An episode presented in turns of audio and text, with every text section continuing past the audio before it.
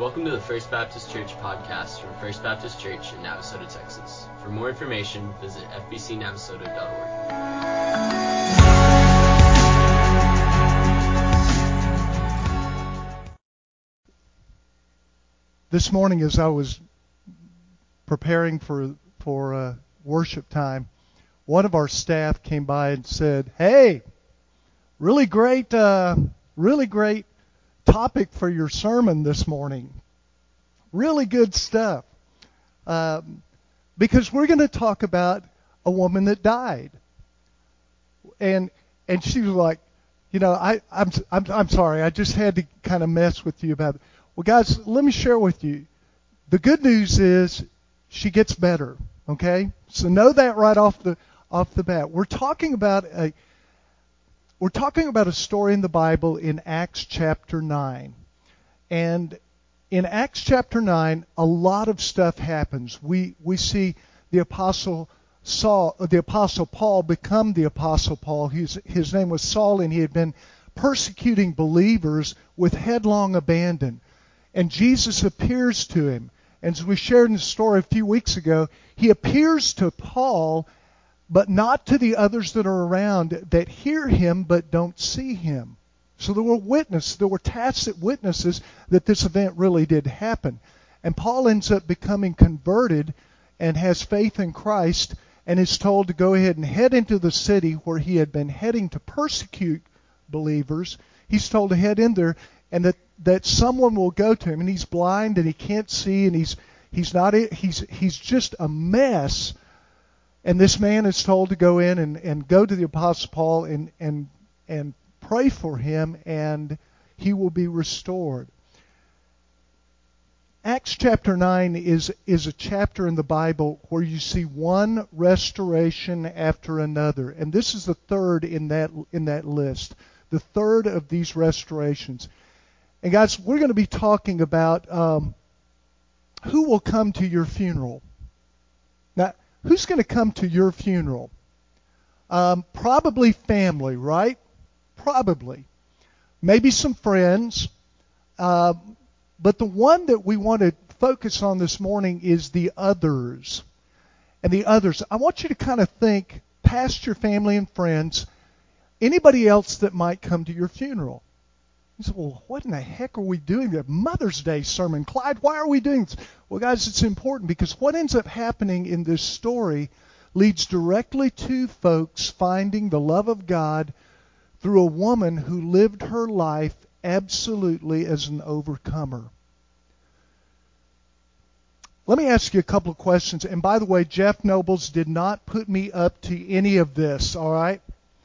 Have you already planned out your final affairs? Or let me put it in a in a in a infomer. Have you planned out your final affairs? Imagine Jeff doing this for you right now. Most of us really we have ideas. A few of us have actually put them down on paper, and some of you have done the work of taking care of all of your final arrangements, and you are in the minority. The only other thing that really is of consequence then is the when the final arrangements are going to be put into place. Most of us don't have that one figured out, but I want to share with you that God already knows how many days you have left. And instead of looking at it as a deficit account that is dwindling, I want you to look at it as this you have time remaining to get everything right. You have time remaining. You have at least this moment to get things right between you and others or you and God. That is God's provision of love for you that He gives you one more, one more, one more chance. And this is that one more chance for many of you that are here, here today. We're going to read this scripture together. It is in Acts chapter 9, verse 36. I'm going to invite you to stand, the honor of reading God's Word. And let me ask you to go ahead and read with me, if you would. In Joppa, there was a disciple named Tabitha. In Greek, her name is Dorcas. She was always doing good and helping the poor. About that time, she became sick and died, and her body was washed and placed in an upstairs room. Lydda was near Joppa. So when the disciples heard that Peter was in Lydda, they sent two men to him and urged him, Please come at once. Peter went with them, and when he arrived, he was taken upstairs to the room. And all the widows stood around him, crying and showing him the robes and other clothing that Dorcas had made while she was still with them. Peter sent them all out of the room. Then he got down on his knees and prayed. Turning toward the dead woman, he said, Tabitha, get up. She opened her eyes, and seeing Peter, she sat up. He took her by the hand and helped her to her feet. Then he called for all the believers, especially the widows, and presented her to them alive. This became known all over Joppa, and many people believed in the Lord. May God bless the reading of his word. Please be seated.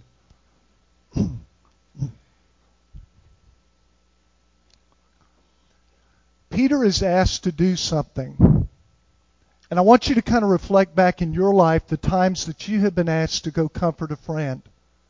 To go and be at a place where, where someone has suffered a great loss or a tragedy. And to simply go there. And guys, let me share with you. We've talked about this before.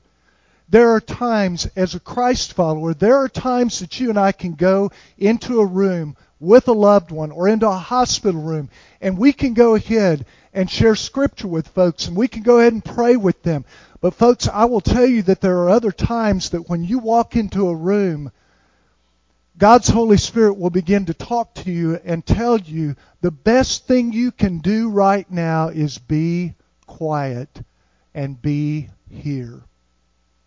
It is called a ministry of presence. It's where you actually show up and you don't do like Job's friends who, who kind of sit back and go, well, you know, you got yourself into this mess. I'll just sit here and wait for you to finally go ahead and figure out what you did wrong to God, and that's the reason He's punishing you. That's not it. You simply are there. You simply can put your hand on their shoulder. You can be a shoulder for them to cry on.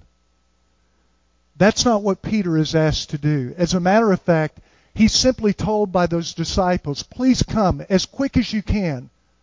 And he makes his way to Lydda. If you read the previous verses in chapter 9, you see that Peter is used by God to heal a man. But nowhere in the story is he asked to change Tabitha's condition.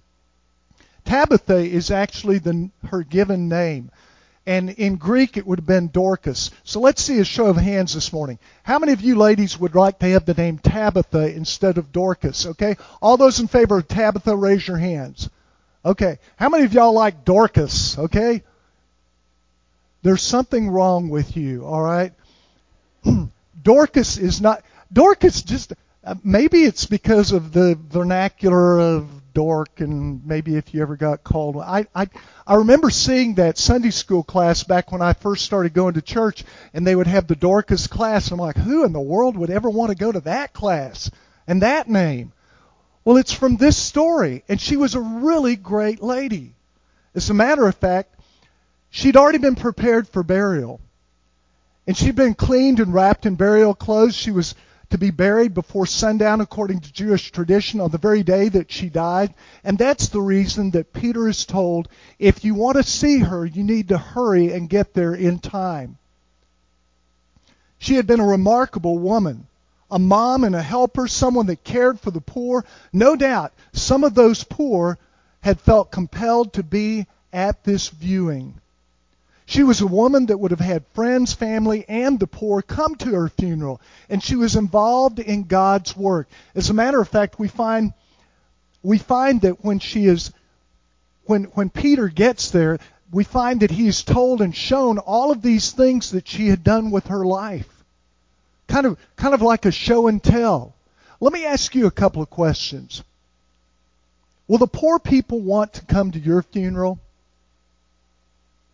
Now, look, there's nothing noble about being poor.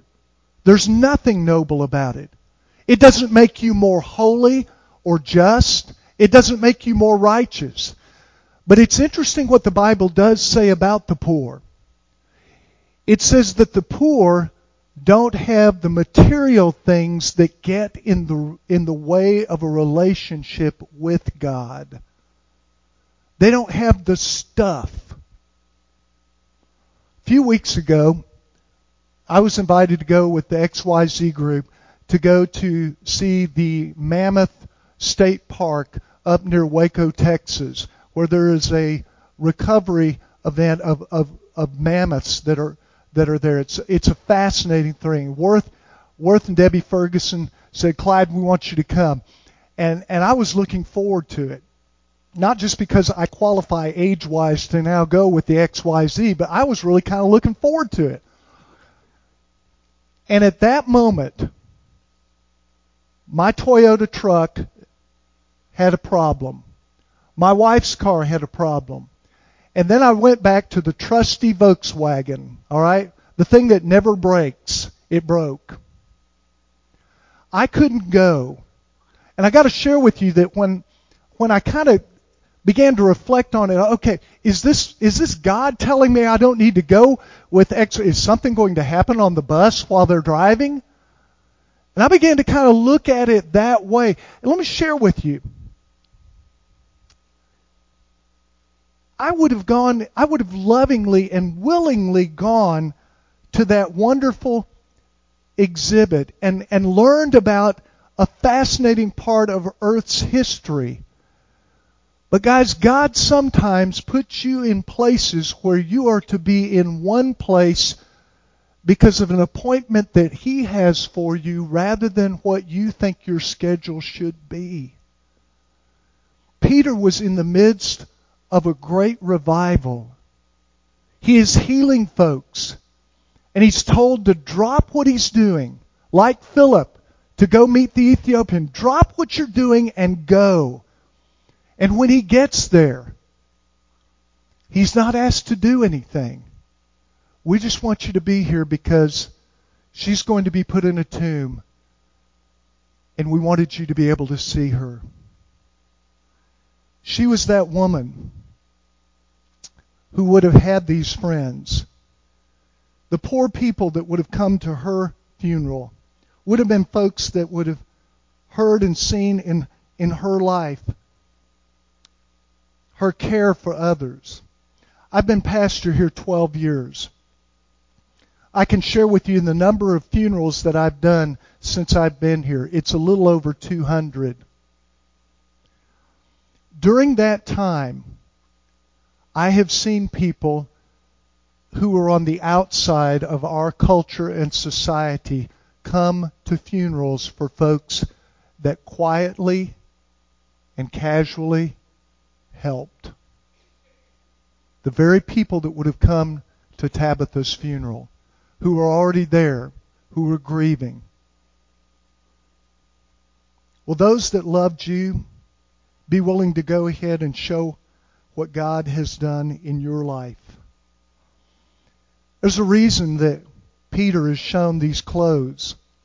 No doubt some of those clothes had been made for the disciples and for, for even Peter himself. Look at what she had made. These were made. She was, she was busy even till the last moments of her life. Look, Peter, and see these things. It seems trivial to show a visitor clothes that a deceased saint had made for him or for others. But it is a great witness and testimony that there remains a tangible thing that others can marvel at. Let me ask you a question. What are you leaving behind that tells the story of the priorities of your life? Let me share with you one quick truth. You're leaving all of it behind. You're not going to tag anything along behind the hearse with a tow hitch going to Oakland Cemetery. It all remains behind. So what is the testimony of the things that you have and the things that you do that is bearing witness of the one that you have faith in? If you come up with a blank, then the good news is that God has given you today and the rest of your life to leave tangible evidence, not of your goodness, but of God's goodness. Tabitha did that. Now, the real miracle isn't just the raising of a dead saint. That is just part of the story. The main part is the reaction of those that see and hear. The main thing that happens is the reaction. She helped believers around her, and certainly folks that weren't yet followers of Jesus. She moved where the need was and let God do the rest through her. The real miracle is that Tabitha's life counted dead or alive. Does your life count right now? Would your death be something that would count for God? Would folks come to your funeral that don't know Jesus Christ? And by the testimony of the life that you have lived, would you go ahead and have enough to convince them that there is, in fact, forgiveness and hope? Well, you know the story. Peter goes in and he invites everyone that's in the room to leave.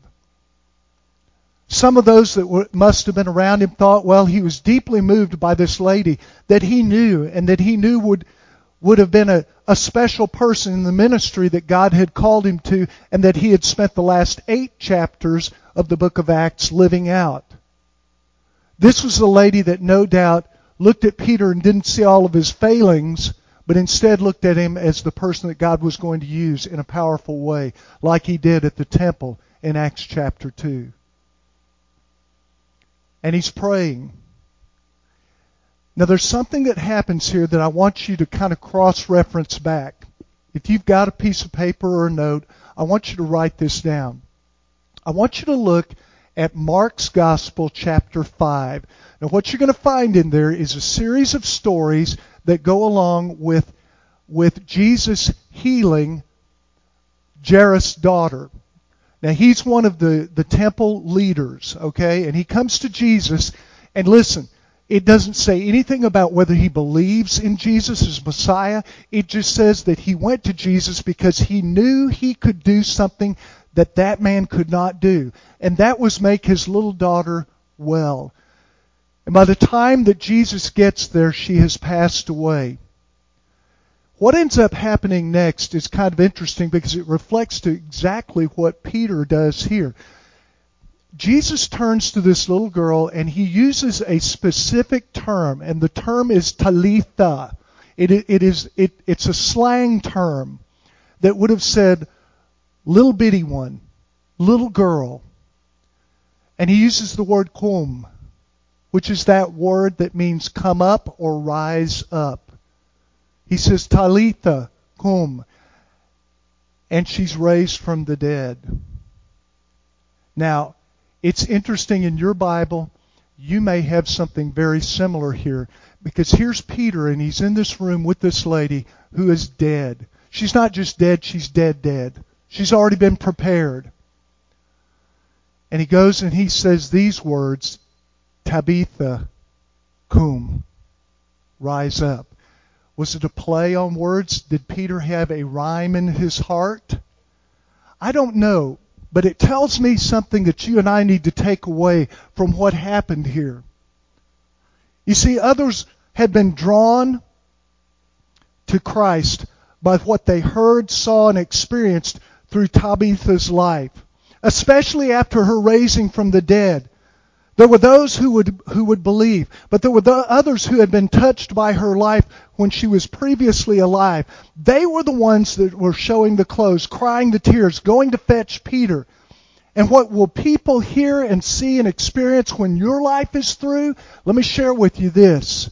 When Peter ends up speaking those words and says for her to rise, he is simply doing the work that he saw Jesus do. So here's what you and I ought to be thinking about doing on Mother's Day. What is the work that God created you to do? That God put in, in, in your mother's womb. And by the way, the Bible is very clear. It says God knew you when you were in your mother's womb. He didn't just simply look at you as tissue there. You are instead a real person. And He looks at you and he says, I already have planned out the life for you. You want to know the love of God this morning? This is it. You're still breathing. You're still on this side of the grass that Jeff Nobles is willing to go ahead and put on top of you. Here's the, sorry, Jeff. Anything to help the business, buddy. Here's the good news. While you and I still have time, we have the time to accomplish what God wants us to do. Not just what your mom or your dad wants you to do, but what God Almighty created you to do. And guys, listen to me. Looking out in this crowd this morning, we've got some folks that've got plenty of time and we've got some folks that don't have a lot of time. Amen? Amen. Instead, what we have is an opportunity today, and I want you to take advantage of that.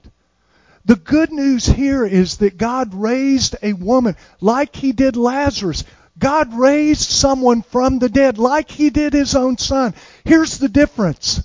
Lazarus and Tabitha died again. They died again.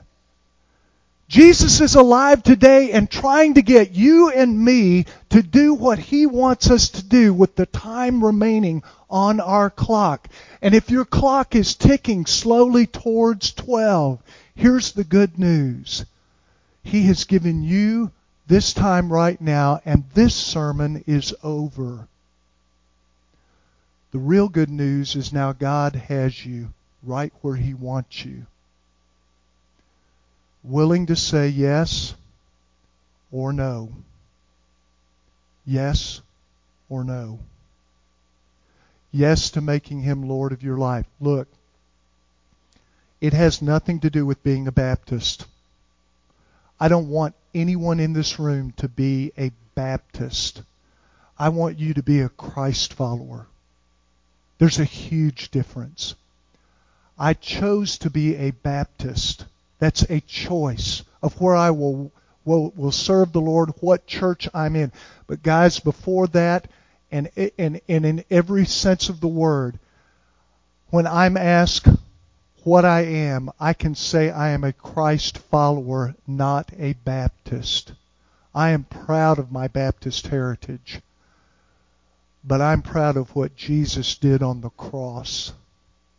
And that's the thing that bought your salvation and mine. Folks, right now God has you right where He wants you. Not because I've preached words that have changed your mind, but because His Holy Spirit right now in some of your lives is beginning to chip away at the little hard parts that you've let build up. And what He wants is all of you so that He can raise you from a dead life to a life that will count. What happened in Tabitha's life? It says after she was raised from the dead, lots of folks, that's the miracle, lots of folks said, I want to believe in a God that can change people like that. Do you want to believe in a God like that? Here's your opportunity. Pray with me.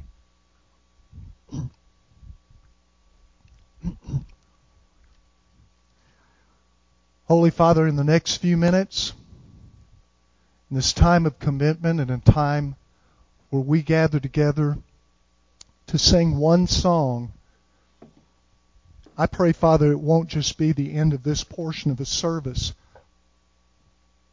But instead, Father, I pray that there will be folks that will say, This is the beginning of my next step in my walk with you. There's some here today, Father, I believe, that need to go ahead and say, I want Jesus Christ as my Lord and Savior. For the very first time, I've, I've chosen what He has chosen. He chose me while I, He was on the cross. And I choose to believe in Him. Father, for those folks, I pray that you'll give them the grace and the mercy to be able to go ahead and say, you know, Lord, as you've chosen me and you publicly died for me, I will publicly go ahead and proclaim my faith in you. Father, there are others that need to place their family and their life in a church family, and you brought them here for that one purpose. And this is that place and this is that time. God, if you are calling them to commit their lives to serve you in this little place, I pray that you'll give them peace and the courage to make that public. Most of all, Lord, I pray that you're not going to allow us on a wonderful Mother's Day to forget the fact that this woman that you raised from the dead had impact. That, Father, that you will allow that same impact to echo through our lives as well. Take this time, you use it. Holy Spirit, you move among us, and may it be for the glory of Jesus Christ and Him only. Amen. I'm going to invite you to stand together.